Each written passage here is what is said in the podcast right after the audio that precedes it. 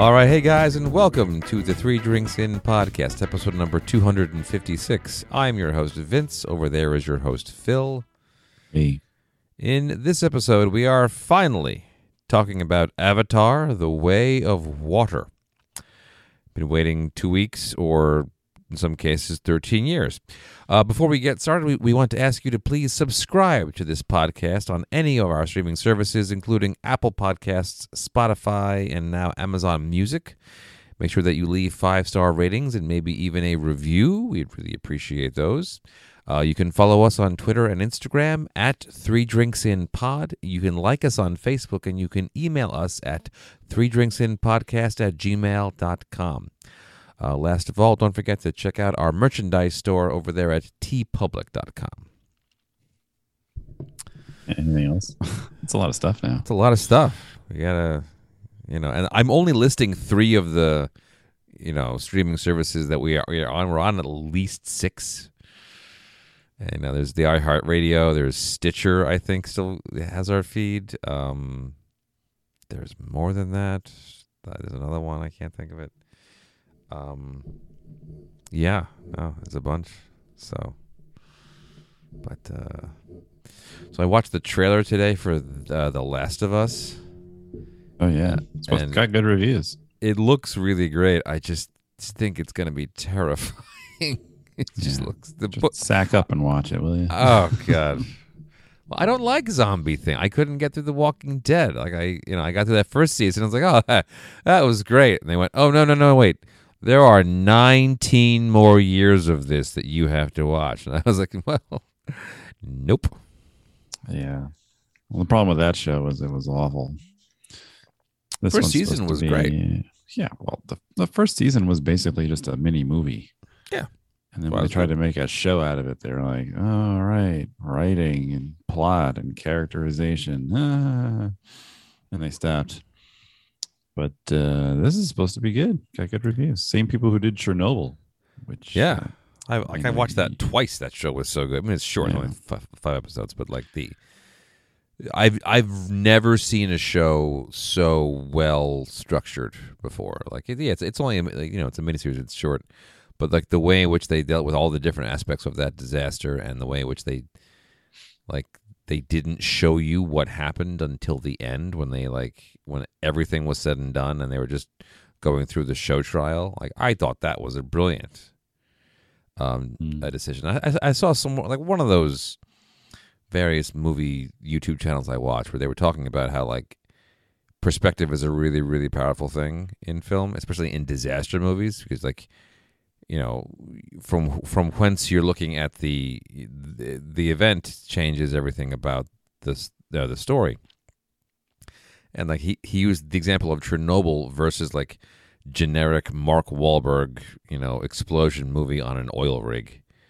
Mhm. And like if the audience knows everything, the tension lessens dramatically. But if the audience, you know, only gets one perspective or one at a time, you know, then you don't have the full picture. It's much more interesting.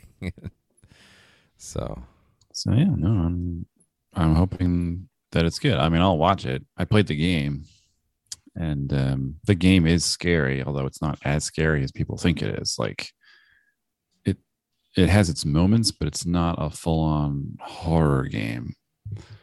You know, like no, it's I- better than that. it's better than that. I played parts of a game called Dead Space and then Dead Space 2, and I literally couldn't finish it because it was so terrifying. it was terrifying, that game. I had a really hard time playing it. Our sister bought it for us, for me. She's like, I don't know, maybe you'll like this. And I did. It was good. but like, I can still remember I'd gone through this terrifying, like, space orphanage or something. Oh God! Like, you know, space orphanage. you're on like a space station and there's like toys strewn about and creepy lighting and i was like all right i, I just got to find a save point and and turn this off for the night because i'm losing it here.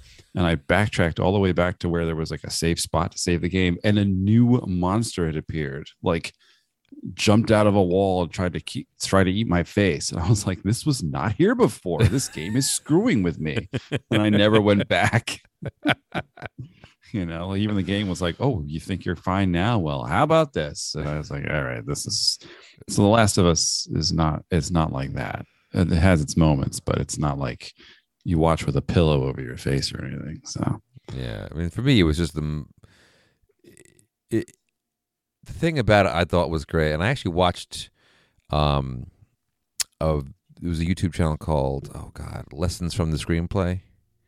Uh, yeah, he hasn't posted in a very long time. That guy. yeah, I don't think he does it anymore. Those are pretty Nah. good. They they do a lot of things on like Nebula and like the other like Yeah, pay for YouTube. Um, I'm not going to do that. Yeah, no, I'm not. But uh, he he did. I think the last thing I saw him do was an interview with the guy who had written The Last of Us, and they talked about the whole idea of you know using narrative to integrate instruction for the player. And I'm like, oh, that's brilliant. Because like you know you learn how to shoot the gun by murdering somebody who'd been infected with the you know whatever it is weirdo fungus zombie disease. And i was just like oh my god. Like it just it was know, it, so it wasn't so much scary as it was a level of intense that I think is entirely expected of video games at this point, but also not why I play video games. Like I do it to decompress. I like to play the Assassin's Creed games. Those are basically run around puzzle games. You know, it's hmm. still murdering people, it's still intense violence, but the stakes are somewhat lower, you know, than Right. saving this child who you've adopted after your own kid got killed. Like that's you know what? That sounds great, but for somebody else, I mean, you should. And then they made a sequel that came out a couple of years ago.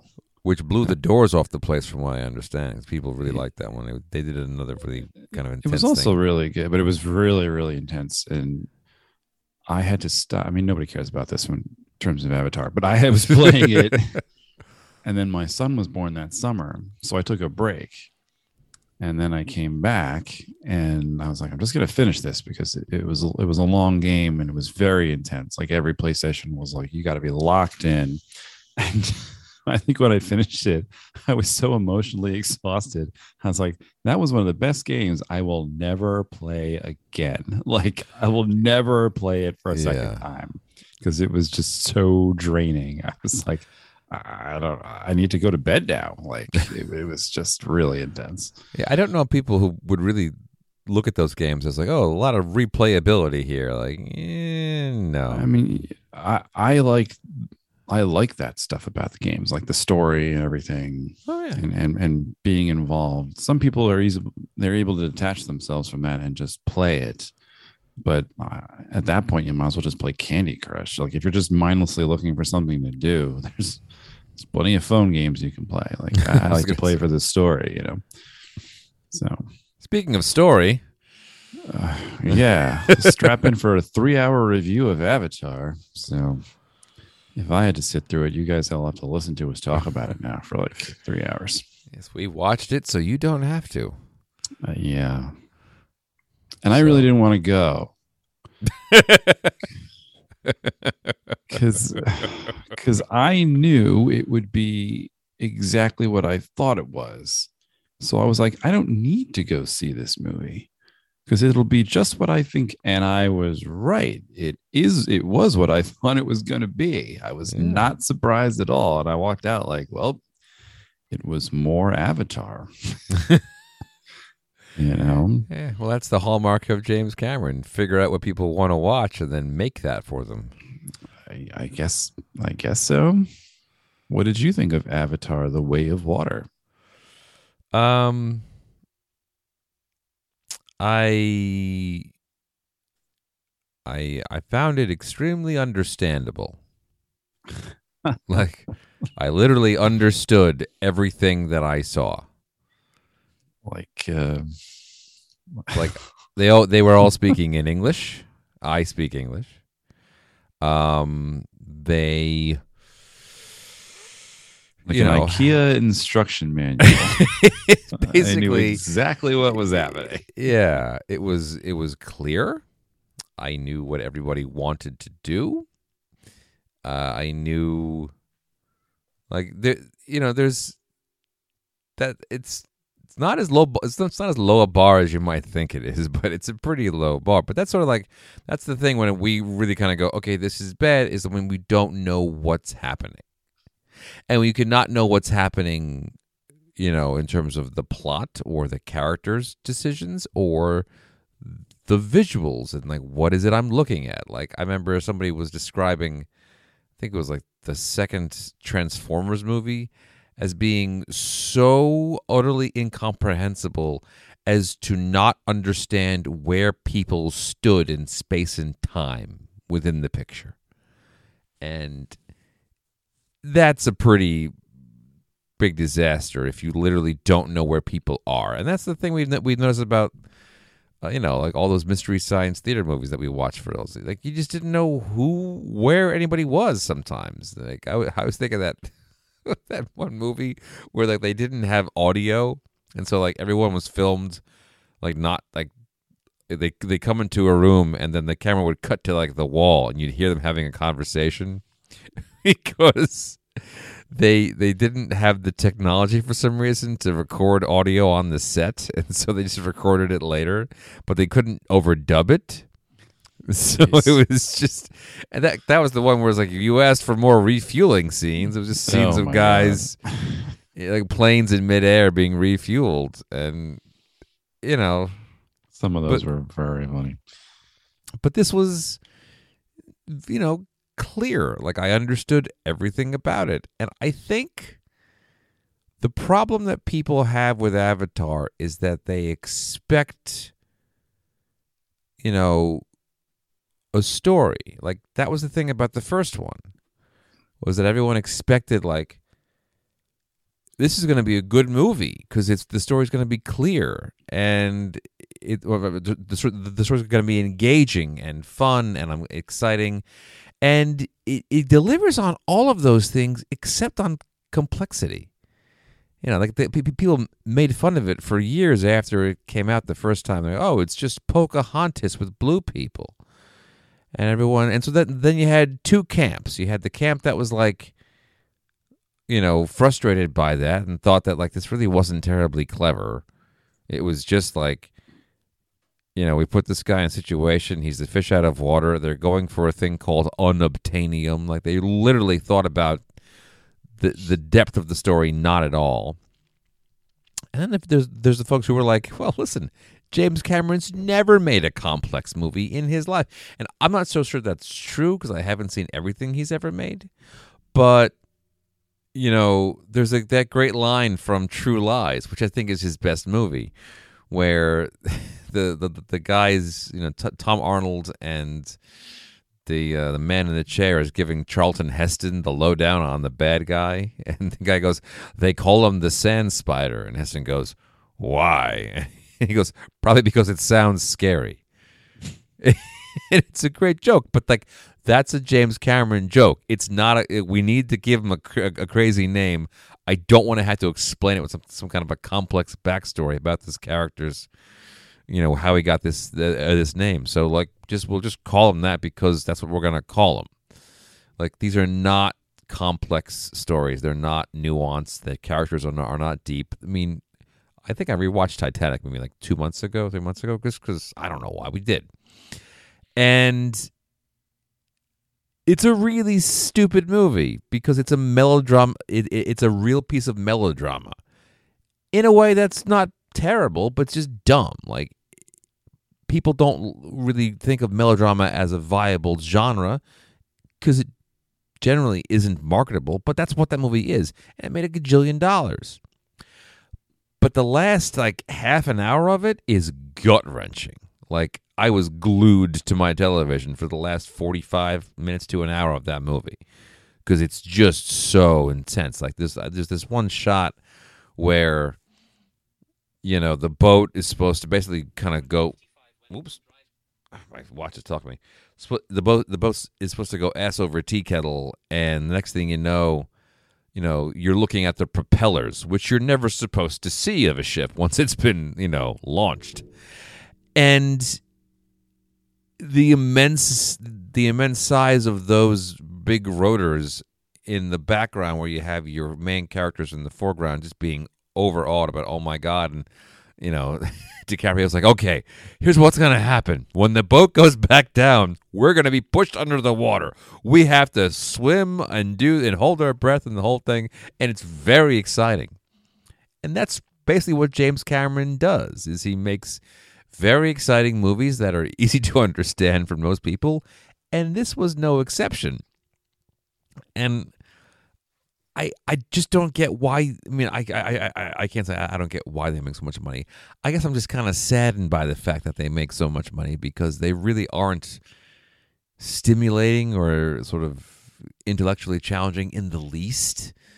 They are the most basic, you know, bare bones sort sort sorts of things. And I I I I think I said this to my friend Mike who I went to go see it with. And I was just like you know, there's that there's that old aphorism where you can't please all the people all the time, but you can please you know all of them some of the time. This is what that is. You know, this is trying to reach the most amount of people with one story that we can all kind of get behind, and then providing them with you know truly spectacular and exciting visuals to round out the third act. And you know, I can't fault them for having a winning strategy, but it's clearly like a this is a strategy of making sure we get as many people to like this as possible by making it not the least bit objectionable or confusing. So, so what did you think of it? uh, it's boring as hell. Too long didn't read version is it was boring. Okay. No, so, so, somebody I think it was John Podhoretz who said that like the first hour is boring for this reason, the second hour is boring for that reason, and the third hour is fantastic. and he was pretty much spot on. Like, you know, the first hour of the movie is you're reorienting yourself to the same damn story you saw 13 years ago, was it? I don't know. It seems like a long time. I thought it was like nine. Nope. it was a lot longer no, than that. It came out in 2009. Yes. Yeah. So, so it was a long time ago. Yes. And the second half, or the, the second half, the second hour is them, you know, being you, you being bored as you're watching them learn how to swim. And then the third, the, the, the third half is the exciting battle on the boat, which I thought was really great. So, what'd you think? Uh, I was reminded, I, re- I went back and read it the other day. Uh, David Foster Wallace wrote an essay. He was a, a postmodern writer about why his his joke was that the bigger the budget of the movie, uh, and I'm directly quoting, the shittier it will be. and he held up that he called them spectacle movies uh, jurassic park which i love um, terminator 2 mostly he held up as examples. He goes what do we remember about these films? We remember like he takes t2 and i remember how cool it was that the liquid metal guy could turn into liquid metal when he pops out of the floor when he jumps into the helicopter and the helicopter is floating on the highway. It's like right under a bridge and the crazy stunts. And he goes, And what do we remember about the story? Not all that much. They're just sequences that are strung together by the most bare bones part of a plot. And he loved the original Terminator because it was far more interesting and it, it was dealing with concepts and it just it was hitting on an idea for the first time and it didn't have a big special effects budget. I mean, you and I saw the original Terminator. It's it's a cheesy kind of horror looking thing, you know, especially compared to the second Terminator, which has unbelievable special effects. And I was thinking of that because that is what James Cameron does. He pushes the boundaries of his special effects and camera work, and he's extremely talented in that way. He can put a movie together. Um, but his storytelling has never gotten any better ever. In fact, it's gone worse. Yeah. You know, I like watching Titanic because the last 45 minutes are you're just enthralled watching this thing break apart. But at the same time, I cringe when everyone opens their mouths or does anything. because they don't act like human beings would act. They act like they're in a stage show and they're just doing it in the basement of a Broadway theater. I literally chewed the scenery. You know, like every time Billy Zane does anything, I'm just like, oh my God, like what second rate acting school did he go to? And he's a good actor. It's just for some reason when he's in that movie, he's terrible. I was thinking that scene where, the- where, where, like, where like throws the table and you just kind of laugh at him. He's supposed to be uh, menacing and he's not. He's just like, wait, why, why'd you throw that table? I, I can't help but watch the scene where they're walking onto like they're they're getting on the ship and they're loading all their luggage. He's like, "Oh, it's ridiculous with this unsinkable ship." I'm just like, oh, "Is the cue card stuck to Kate Winslet's back? What what is he doing? It's awful." Almost all the movies, you know, after Aliens are like this. Even True Lies, I know it's funny, but it's not a great movie. It has Yeah. amazing stunts and action. Yeah. They all have that. So it baffles me that Avatar did so well, except, you know, you just have to accept the fact that he was pushing 3D. So he made a lot of extra money that way. And he was really doing a good job pushing um, the, the technology and how it looked and the 3D and all things like that. Uh, you know, okay, fine. That's it looked great. But I remember watching even then, you know, I was just out of college and I was sitting there watching it like, I'm only here because people kept telling me to come see this movie. It's actually really stupid. It's a stupid movie and it takes itself so seriously that it makes it even more stupid. Okay. Like at least with Titanic and, and all those other things, I'm watching actual humans on an actual boat. I can understand these concepts. But like And it the- actually happened too. and it really happened and they're you know people falling in love like that's the most basic concept that i can understand as a human and in feeling emotions. She feels trapped and wants to love someone she's not supposed to love. Okay fine. But this one i mean he does it he does his best but it's like these tall blue people that i don't you know they have big big cat you know disney eyes. Okay sure. But they're speaking some weirdo language and everyone is cartoonishly over the top like the the humans are clearly evil. Like it's stupid how dumb they're they're Dayglow forests and they're the great spirit. I'm like, this has nothing to do with me. I don't understand this. And they're just so damn earnest about it. So I watched this one, it's the same thing. I know. But now they're all underwater. Oh. So now I'm just looking at weirdo fish and giant whales and like once again, the whale hunters are cartoonishly evil. They're they might as well be wearing top hats and like little mustaches. I'm just sitting here like, man, is this so dumb or what? This is just so dumb. It's like a little kid project. And my giant cat people are gonna. I'm like, who came up with this concept? And I know that there were certain scenes watching it because they were like, it's so uh, you have to watch, have to experience it. I watched James Cameron's whale documentaries this summer with my son. Well, I watched most of it. He just sort of like looked up at the whale every so often. He was really into sea creatures. And I had watched enough YouTube clips. So I was like, let's watch this. Oh, James Cameron put this together. And he has all this amazing footage of whales. And at the end of every episode, he would talk about like the, the cameras they would develop to go underwater and track the whales and everything. And that was really interesting. And I was watching this movie and I'm like, this is the same thing.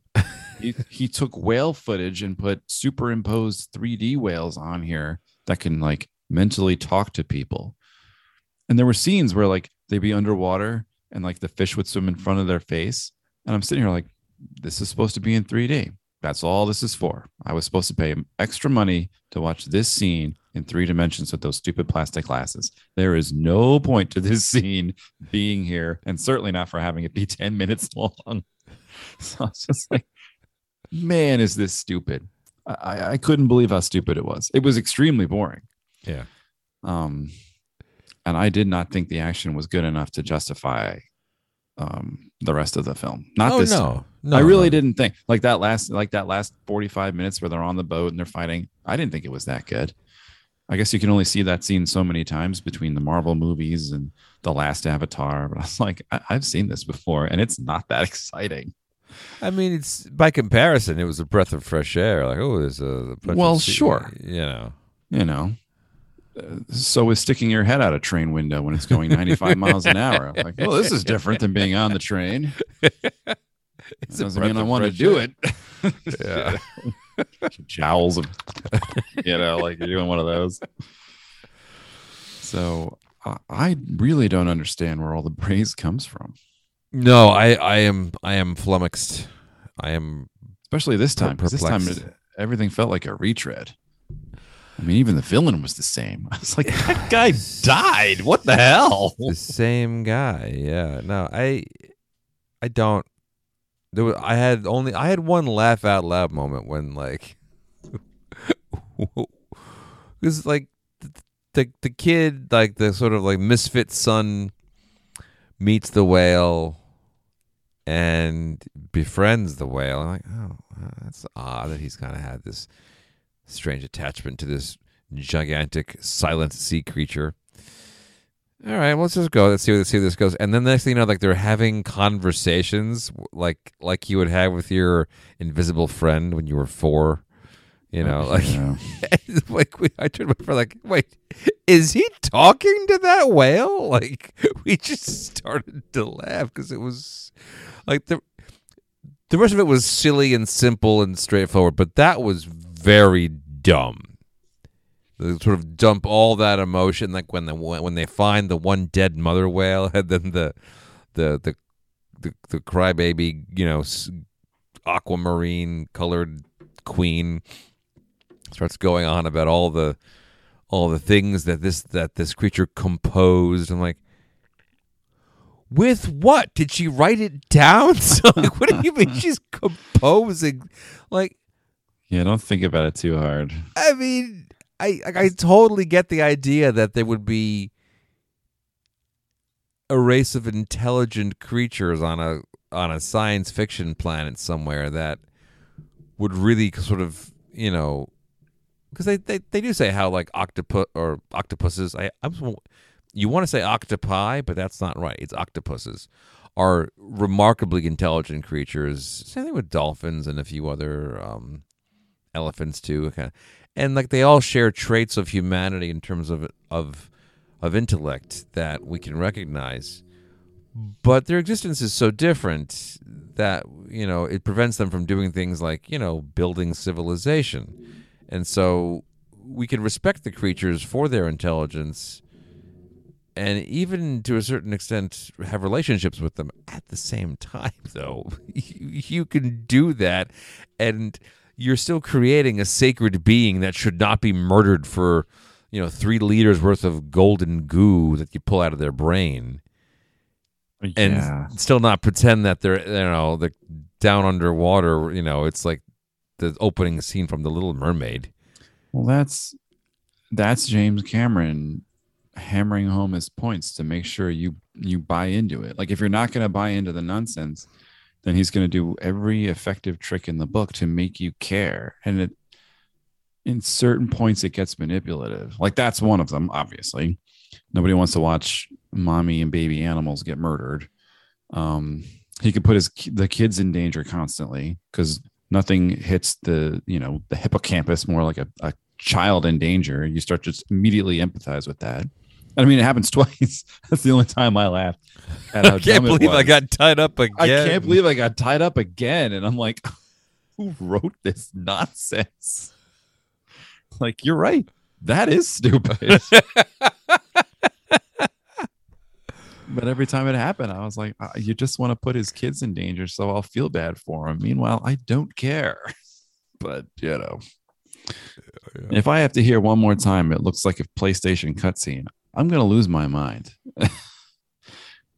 because that's a common complaint that movie critics have about films that don't have really great cgi and don't have any stakes they're like oh it looks like a playstation cutscene clearly you haven't played any video games and you don't know what you're talking about okay there were certain scenes in this movie that didn't look all that great. And they did look like a PlayStation cutscene. But every time there was a human next to a Na'vi, it didn't matter how good it looked. It looked fake as hell Yeah. because he's got giant cartoon blue people walking around. So like when it was just them in the water and everything, it looked it looked fine. It looked good. But as soon as you put like the kid there or Edie Falco, then it looked awful because Yeah. it didn't look real. What they mean by video game cutscene is that there aren't any stakes to the scene. Video games don't have a lot of stakes because you can just hit reset and start over again. A lot of these scenes felt the same way. I mean, a lot of the Na'vi kept getting killed or, you know, arrows to the heart or whatever. But in terms of like how it looked, it's always going to look, it's like a computer. As soon as you take it out of the box, it's always going to look a little dated. The first Avatar doesn't look as good as it used to, and everybody was hailing that as a masterpiece. So, like, I was watching this, I'm like, this looks okay. Ooh, wait, no. Oh, this part's better. Uh, oh, God. Like, it, it was so distracting. They also had problems with scale too. Like the like these creatures are supposed to be like nine feet tall. And yeah, I kept forgetting that. Yeah, I mean, and this is a common problem when you when you have different, you know, characters, fictional characters of like very different sizes. Like the best I saw this done, of course, was in the Lord of the Rings, um, but only in certain certain circumstances. It was generally very hard to do. Um, with the hobbits, I remember Gimli was the best um, example of like how you really sell the scale because he was a little guy constantly surrounded by big people and John Rhys Davies did all of his close-ups looking up at the camera like he never looked flat out and because Frodo and Sam and Merry and Pippin were dealing with pretty much just themselves for most of the movie yeah you could tell they were tiny like when they're being carried on the backs of the um the the Uruk-hai. They're like you know they're clearly very small and you know like so like but like that's as good as it gets and it was still there were problems all over the place you know um you know trying to keep the hobbits who had to who, who had to look the same size as each other but also smaller than the other people that they met randomly. Hmm. And it was tricky. And here it really didn't show up because like you had that kid running around with that stupid thing on his face because he couldn't breathe the air. And Oh yeah, well that- yeah, that too. and he and then like the guys that came to kind of help the one person when they were injured that uh, the doctor from the, you know from from the first movie and um I mean the other problem with these stories is that like you said like they're really dumb but they're They are really dumb. they're really dumb They're really dumb.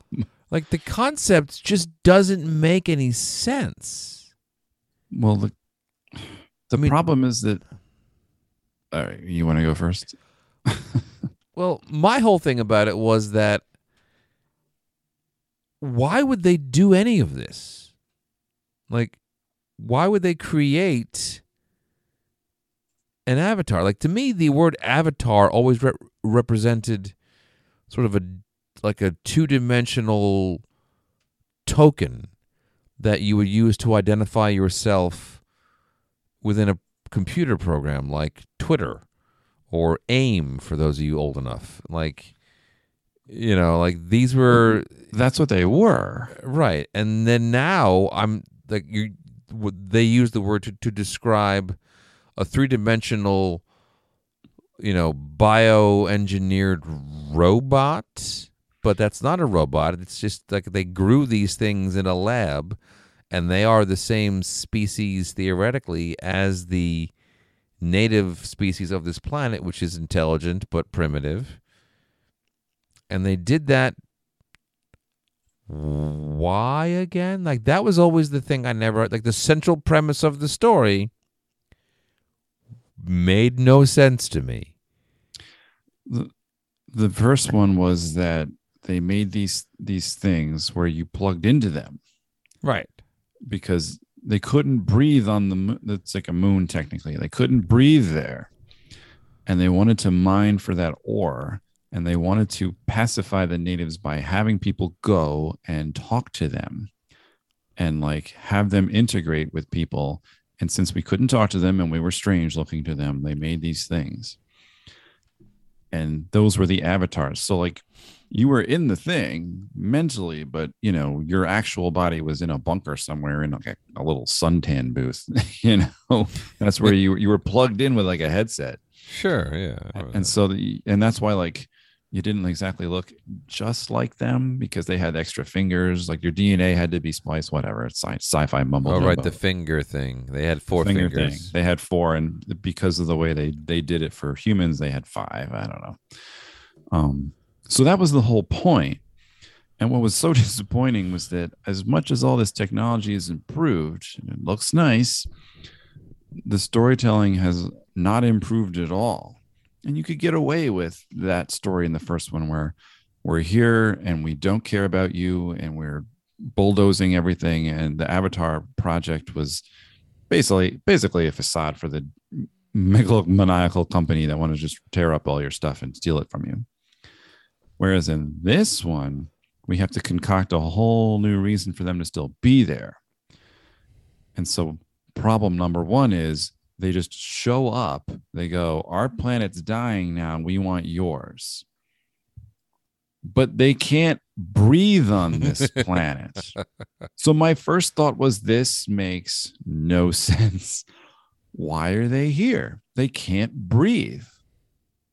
And last i checked you have to be able to breathe to live like they all just wear the head, they just wear masks on all the time. I'm like, is humanity okay with this? We're okay with settling on this moon with people who don't like us, and we have to wear b- gas masks forever because we can't breathe here. Okay.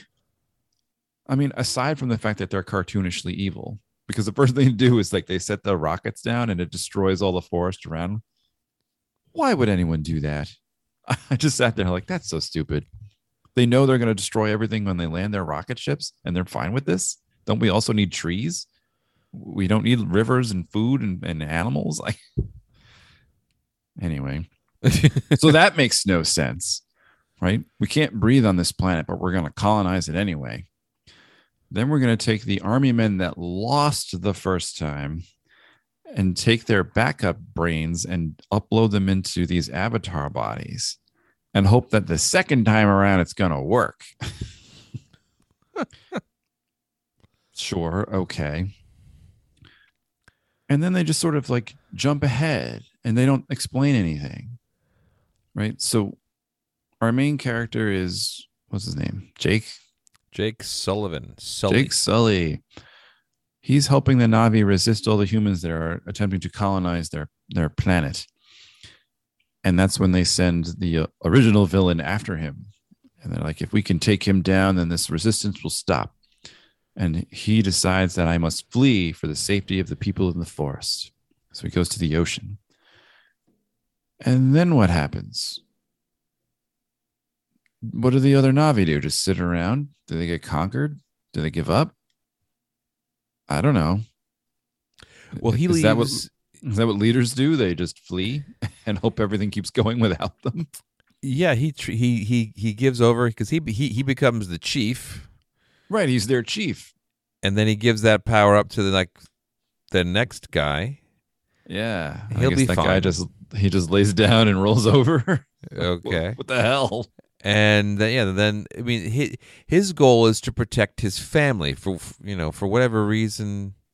I forget. Does he feel? Yeah. So he he he he runs into the the the, the, the bad colonel in the, in the new blue body, and he feels like like he's you know the, the, the this guy.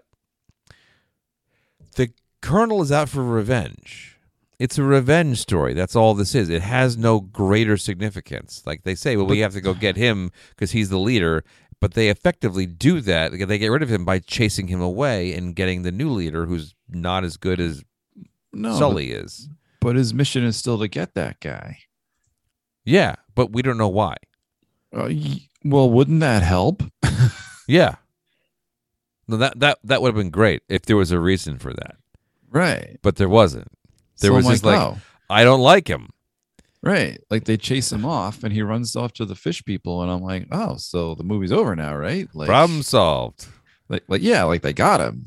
The rest of them aren't doing anything. I assume we don't find out anything about the, the forest people after they left. Nope. I don't know. and like you don't get why the fish folks weren't also affected by this because it really made it like the first the first movie made it seem that like this was the people on this planet. This was the whole planet. It was like this, and you know it. They did what all really poorly written sequels to movies do: is we're going to expand the universe to include other things. Like The Matrix tried this too, whereas you know the the, the story of that first movie w- was confined to the one ship. There, like this one small crew, uh, you know, on this one ship fighting, the, you know, fighting in this great big war. I, and I, I, I remember when the second one came out, like, oh, you get to see all the stuff you were taught they were talking about in the first movie. And I thought at the time, I was like, oh yeah, that sounds great. We got to go to Zion and see other people, and it ended up being really bad because the tight, small story about a you know a limited group of people attempting to accomplish a goal and you know having setbacks and then you know succeeding is very interesting. But when it's just you know when, when you all of a sudden have an you know a whole planet then you have too much to worry about. In some cases you kind of go well where were you all before? You know there was there was an epic you know armageddon like battle in the last movie a million years ago. You didn't notice any of that? Like didn't concern us? We you know we we we, we we're a slightly different color blue.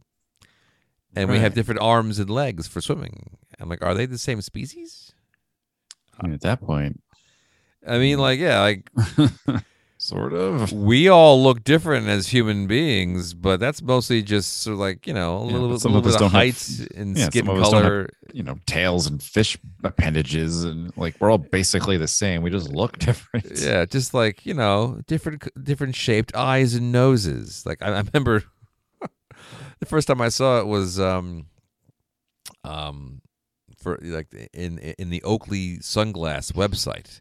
They sell sunglasses that are called Asian Fit. Hmm. because Asian people apparently have a slightly different shape to their nose, which is consistent enough acro- across people from that part of the world where like you need different kinds of sunglasses to that wouldn't fall off your head. I'm like, oh, I had no idea, but that's the extent of it. we we don't have a tail that's that, that's much much thicker than somebody else's. Like it, it was just that was weird. So that made no sense. No, and and and it was disappointing that you know because your whole movie hinges on this. The first one got away with it because it was very bare bones and basic, whereas this one is like it's a bit more complicated now. And I'm sitting here like, no, it isn't. In fact, it's less complicated because you're leaving bits and parts out that I don't understand. So I don't care about the visuals as much as you want me to because I don't understand why they're why they're happening. Why is this happening in front of my face? And even when they they hijacked they basically hijacked that guy's whaling boat you know and i thought there was going to be a conflict there where he's like well i don't work for the army and the guy kind of growls at him he goes but i guess i do now i'm like okay they don't get along. Oh wait just kidding. The whaler is evil too. Right? Well, he's a whaler, so. Yeah. And so is his entire enormous crew and they have no objection to hunting these poor creatures. And then they would say things like here's the magic goo that stops human aging and would fetch us 80 million dollars. I'm sitting here like i thought the planet was dying. Who's paying for this? Like who's paying for this where is everybody And also, like, if the planet is dying, why would you want people to live forever? right Like, I, I'm a big fan of living a long time and there being more people and not fewer. Um, but in you know, in a story written by an aging Canadian hippie who, you know, you know, talks about resource management it doesn't make any sense that people would want to live forever as i mean maybe that maybe that's his point is that like they're you know the humans prior, priors are so screwed up that like they're you know like they burn through their entire planet but they all you know they're also still still looking for you know for for the fountain of youth i guess it sort of guess. doesn't make a lot of sense yeah i don't know it, it does make less sense than unobtainium like that made perfect sense like here's this rock which gives us so much power we don't need to burn coal or you know have nuclear reactors or whatever. Like, okay, uh, okay. Well, that's at least straightforward. Yeah. It's Yeah. like, all right, they want this thing. I mean, it's not Shakespeare, but fine, whatever. And I thought that yeah, anybody, any of the actual interesting things that were happening got glossed over so bad. I'm like, well, they could have made a whole movie about that. You know, like the bad guy had on his body armor or whatever. It said Operation Phoenix because they had come back to life, basically. And there were the, all these moments where he wonders, like, exactly who am I? Like, I'm not really a person anymore. Yeah, You know, like the little kid is supposed to be the son of the dead body of I'm cloned from. And should I really do what I want? Like, I'm I'm put back on this planet to continue a mission, but do I have to? I mean, do I not have free will? I don't understand. like, none of that is explored at all. It's just here's the bad guy now. He's three dimensional blue person and he hates the main character. I'm like, why didn't they just get a new bad guy? yeah. I actually thought about that too. Like that was actually the most interesting character in in the story was the one that had potential for internal conflict. Like you know when when you are you know carry the memories and effectively are the same person as the as the dead guy but now you are you know you exist within the body of the thing you spent the entire previous movie demonizing and trying to kill now you are that thing that's And he said- interesting And he says that. yeah He's like, but now we're taller and stronger and we can breathe the air here. So it's better now. I'm like, oh, okay. I guess we're fine with this. and with the kid too you kind of thought like you know he was teaching him how to do things like this is how you you know wrangle one of these flying dragons and you can you know get you know use one of those and you know teaching him how to you know maneuver around the place because he you know which is interesting because like he's a human who can't probably can't you know really survive in this place and the you know his, his friends tease him all the time that like how could you do the same things we, you know we do when you're so you know puny human but you know they kind of form a relationship as he's teaching him to do the things he needs to track down his friends and kill them like there's the potential for conflict there where what's his name spike or Uh, Spider? Spider, thank you. Yeah. Where like, you know, where where do his loyalties lie lie? Well, they lie apparently in just making sure that the bad guy is alive for the third movie. That's pretty much his main concern was just like, you know, I won't ever like, you know, there's never a moment where he's like, but he could be my real dad. No, that never actually happens. He just like, you know, and they and they never questioned him too. That could have been the other bit of conflict that would have happened was when you know Spider gets rescued by his you know adopted family. They don't they don't go, hey, you helped them try to track us down. You're you know are, are are you know you're a human too. Are you as bad as them? There's never any doubt in where his loyalties lie. Even when he tells them, I happened to rescue the other guy. Yeah, sorry about that. Hope that not a problem in the uh, upcoming story. Right. You guys are cool with that, right? Even though we got your son killed? Okay, awesome. you know, and and they made a big stink about moving from the forest to the ocean because they aren't really made for that sort of thing. And Jake Sully's wife, played by Zoe Saldana, doesn't want to go. You know, this is our home. I want to stay and defend it. We did last time, so what's the big deal?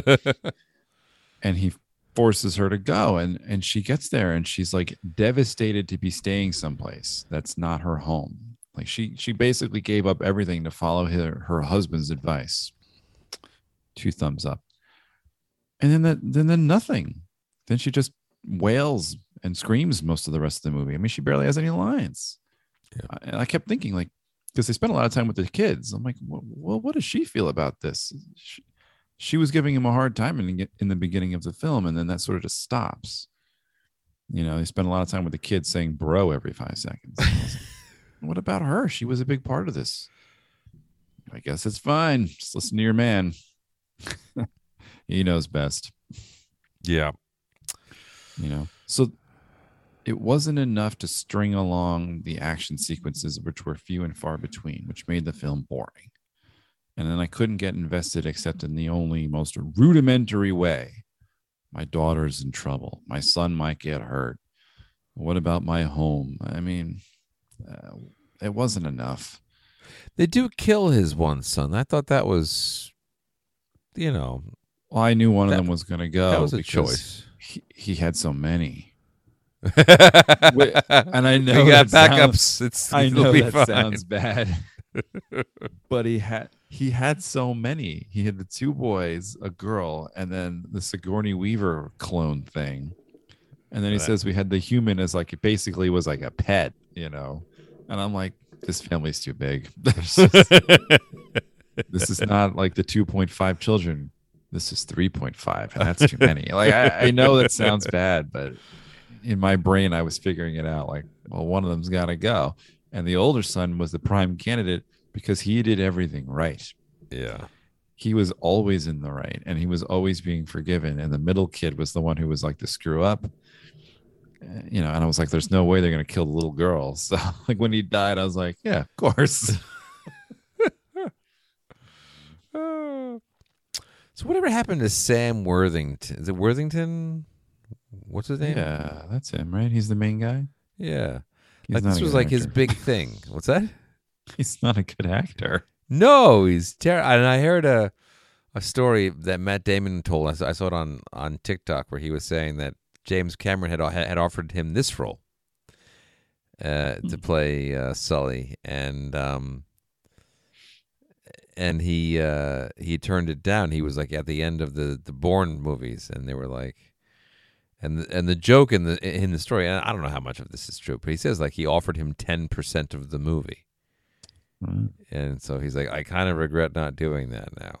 Like I would have, That would have worked out. you know. And, and and Matt Damon's not poor at all, but he would have been about a hundred times richer than he is now. Even less poor. yes, but um, that but that like once I I heard him say like, oh yeah, that makes sense. You would be the right guy for that role, like the sort of generic square-headed action guy who was super popular at the time and who's also a very good actor. You know, and everyone else in the movie is quite good. You know, Colonel what's his nuts. You know, notwithstanding, is like you know he's, okay. That's great.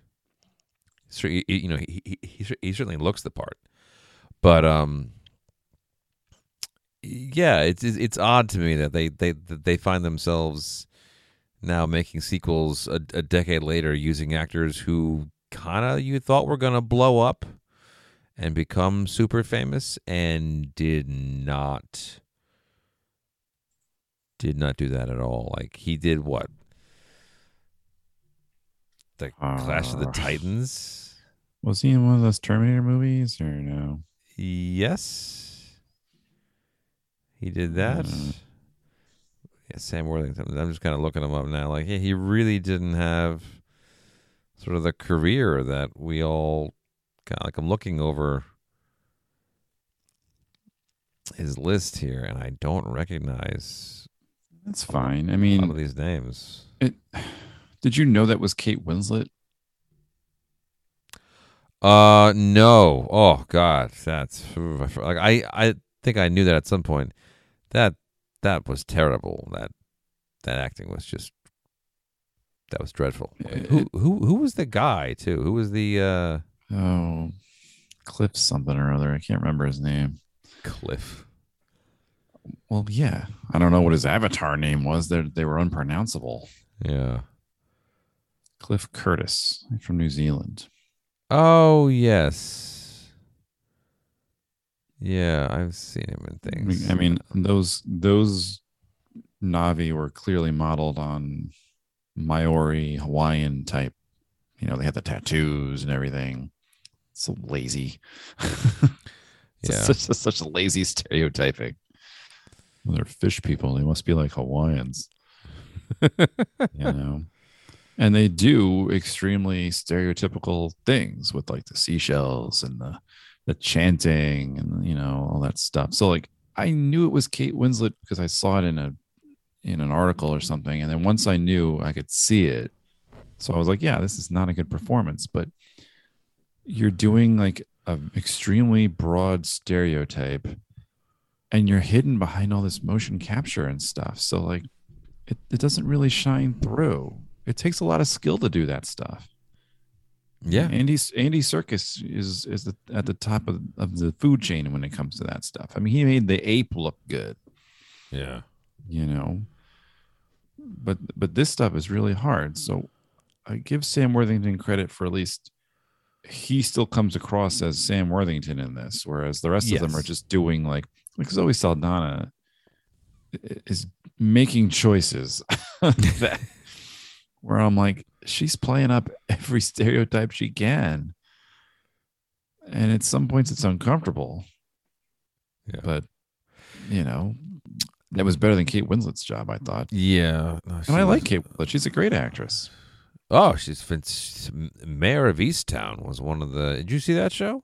Yeah, it was good. Oh, what a great show! That was really she was, and she nailed that accent too. That that Delco Eastern Philadelphia, uh, uh, East, Eastern Pennsylvania accent is not easy to do consistently, and she was very good at it. Um, the other thing I forg I, I wanted to mention about this, and I, so this is a PG thirteen movie, right? Yeah. You got a lot of shits, and you get your one fuck. You can you can do that one time. But is it me or were they were, were there a lot of naked people in this movie? As long as you don't show nipples, you're okay. Yeah. But I was I'm not going to say uncomfortable by it, but it was a little strange. Just sort of how sensual both the male and female characters in this in this movie were. Like there was you know, and like Well, that's a choice. Well, yeah, I'll say. But like this is one of the things that like people said when the first one came out and it was so successful and it was saying like, well, they love it in China and other places that, you know, where where, you know, English is not the primary language because the, the language is not a barrier to access to this movie. Like there's nothing about the the linguistics of it that are like you know you know like it isn't like you know oh you, you haven't heard Shakespeare until you've heard it in the original German kind of thing. No, like it's the story is the story no matter what language you're saying it in. It's just as wooden and stupid in in Norwegian as it is in um in English. But it was also about the design of the Na'vi, how they were basically designed to look like Bambi, and you know all manner of like you know these these Disney characters, which are you know designed to look cute and adorable and attractive, and that their blue isn't really an impediment to that. They're just you know, and and they kind of amped that up a little bit, and the sex appeal. I don't know, like it's just something I noticed, and it was like, oh yeah, they're trying to make these people look kind of hot, Yeah. and mostly because they're not wearing any clothes, and Yeah, well, it's a it's a visual trick. yeah, Because look at all the humans. They're short. You know, Giovanni Ribisi is short. He's bald. Um, the the whaling guy is fat. He's got a he's got a dirty, disgusting beard. He looks sweaty. The army guys have scars all over them. They're constantly chewing bubble gum like a jarhead would. I mean, it, it's a stylistic choice to show you, in the broadest of terms, these guys good, those guys bad yeah. and it doesn't really get any simpler than that. Or, you know, it's as simple as it can be. Yeah, it just but it just caught my eye this time that like like the like the the sensual nature of these characters was very much front and Yeah. They're also wet most of the time. like, you know, I like, Yeah. oh, they're, they're constantly wet. That's that's the thing that's happening. Is it You know what I also- yeah. You know, what I also didn't really like, and it extended to the whole like this is what no one thought it through, uh, and they didn't do it too much. But I remember in the first movie, the humans had guns and ships and grenades, and they were constantly getting killed by bows and arrows and like spears through the glass, so their ships would crash. And the same thing happened here. And I was like, after the third guy got impaled with his spear and he crashed his ship, I was like, Did they learn nothing? Did they not come back to this planet like, you know, we lost to a bunch of ragtag group of natives? Perhaps we should reinforce the glass plating on our ships. No, they didn't learn anything. It was very disappointing. Yeah. What did you think of the um, Sigourney Weaver thing? I hated it, but you know, What the whole immaculate conception of that character? I don't, you know, I don't understand what the point of that is. I also don't understand why they didn't hire a new actress. Every time she opened her mouth, I'm like, it sounds like my grandma coming out of that 14 year old. It's clearly Sigourney Weaver. She's 73. Is she really? Yes. I Man, Googled it in the theater. God, we should all we should all age so gracefully. Like, she's not pulling off a teenage voice. Seventy three. It's Why didn't they just hire somebody? Like, uh, I, I, found that to be very Well, just a I- strange decision. I mean, it's basically she's basically a clone. You can make it look like her. I guess. You can't make it sound like her. Well, well, that's that. That's the next technology for Cameron to crap. We've de-aged, uh, you know, Robert De Niro to make The Irishman. Now we have to de-age him vocally. yeah, get on that. So So I didn't like it. no, no, it's not good. What Uh, what what kind of a theater did you see it in? Like, was it was it a high frame rate? Uh, or whatever that means. No, they didn't. They didn't have a lot of them.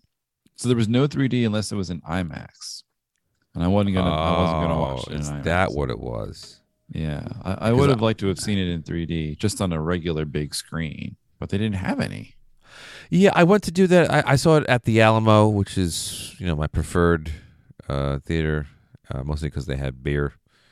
And um, when I went to go look, uh, it was like, oh, okay, well, we're gonna do. Th- you know, I I, was, I considered the 3D, which I don't like to do, but I, I'll you know give it a shot. And it was in like the tiny theater. I'm like, well, I don't want to watch this on a tiny theater. I want to see it in like their big show.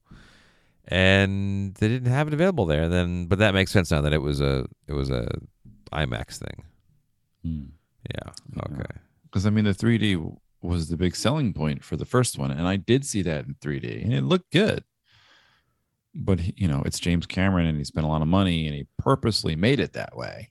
Yeah. And all the other movies after that just like jumped on the 3D train, and they weren't any good. But I wasn't gonna watch it in IMAX because like it's too big. I need the biggest seat value you have. No, that's too big. Yeah. Yeah, I mean- I wasn't gonna. do that. I, I do think that they they are making movies now, and I think this is a response to pandemic viewing and you know watching things in these small formats and not going to the theaters and guys like Tom Cruise and James Cameron be like, no, you have to leave your house and go to the theater, otherwise it doesn't count. And eh, there there is some truth. Like I couldn't imagine watching Dune. um at home.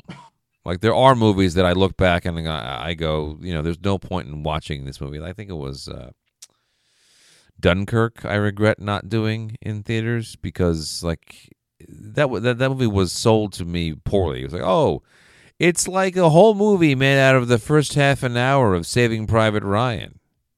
I'm like, that sounds terrible. I don't want to see that. That that's the worst thing I've ever heard of. And it wasn't that. And I and I waited years, and I think I, I think I just watched it at home, and it was a great movie. It was very engaging. It was really interesting, but it, it wasn't like that gory and violent and intense the whole time. It was, you know, gory and violent and intense, but not for a straight two hours. But the spectacle, like the size of the picture, and how it shifted between like Tom Hardy's character in the plane and like the expansive views of of of that um, perspective, and then the small and the, the other guys on on the beach, and uh, you know, like I regret not seeing that in theaters, and I would have, you know, like this. There's no reason to watch this movie at home. Right. No. Well, that's so your your buddy Sonny Bunch was talking about this. And I don't know the guy. You're talking I know. like I'm just saying. Like you, you always used to bring him up more often. Um, the first one too is the kind of movie that you watch on a theater because that's what Cameron wants you to see. He wants you to notice these things on a big screen. Most of them are like that. Jurassic Park is the same way. I mean, it's on TV constantly, but it does look better on a giant screen with better sound and better picture. All the other ones, you know, they don't look good on a, on a TV. And I can't I can't watch Avatar again. It's not that kind of movie where you watch it on a screen at home and because you're enthralled with the plot. And he said that people always joke about that the original one had no cultural impact because no one can remember the name of, of the main character and they're not buying Na'vi merchandise and stuff like that. But people are confusing the culture with, you know, pop culture. Like Marvel is in pop culture, although Marvel has no effect on the movie industry. Avatar had an effect on the movie industry in that people wanted to make movies in 3D. They wanted to make movies that are only spectacle. Um, they wanted to push the boundaries of the, the technology over everything else. A lot of movies came out after that that did those sorts of things. And he goes, and that's not always a good thing because small movies sort of vanished and they don't even put them in theaters anymore, especially after the pandemic. We just want to see giant billion dollar properties and that's it. Go big or go home. And it's the same thing here. You know, I, I was thinking Top Gun, that the latest Top Gun we saw looked great in the theaters with the airplanes and the, you know, all that stuff like that. But that doesn't translate well to a television where you can check your phone every five seconds eh, because you're bored or whatever. You know, so did it have an impact? Yes. Not a great one. This one has a little bit less of an impact because it's been done before. It's basically the same movie over again. And now we're going to get more of them. So, I don't know. Yeah, like three more. Yeah, I'm not going to those. you can just stuff your sorries in a sack. I'm not going to see the next one. Yeah, no, I think I think that's this is where I get off. This is where I came in too. Well, So- yeah, that's where I came. uh, like I remember the movie started. I was like, "Didn't that guy die? I saw this part already, didn't I?" oh, oh, he's alive again. Okay, yeah. I guess you know what you're doing. I guess you know what. All right. Well, I would not recommend Avatar: Way of Water. Not worth the wait. No. But um, if you guys think that we're wrong or have any thoughts about the movie that you'd like to share, you should let us know on Twitter or Instagram. We are at Three Drinks In Pod on both of those things. You should subscribe to the podcast on Apple Podcasts, Spotify, or Amazon Music. You should leave reviews and ratings. You should buy our merchandise at teepublic.com. And you can email us at three drinks in podcast at gmail.com. Anything else? Think that's it. All right. As always, please drink responsibly, and we'll talk to you all next time. Bye bye. Bye.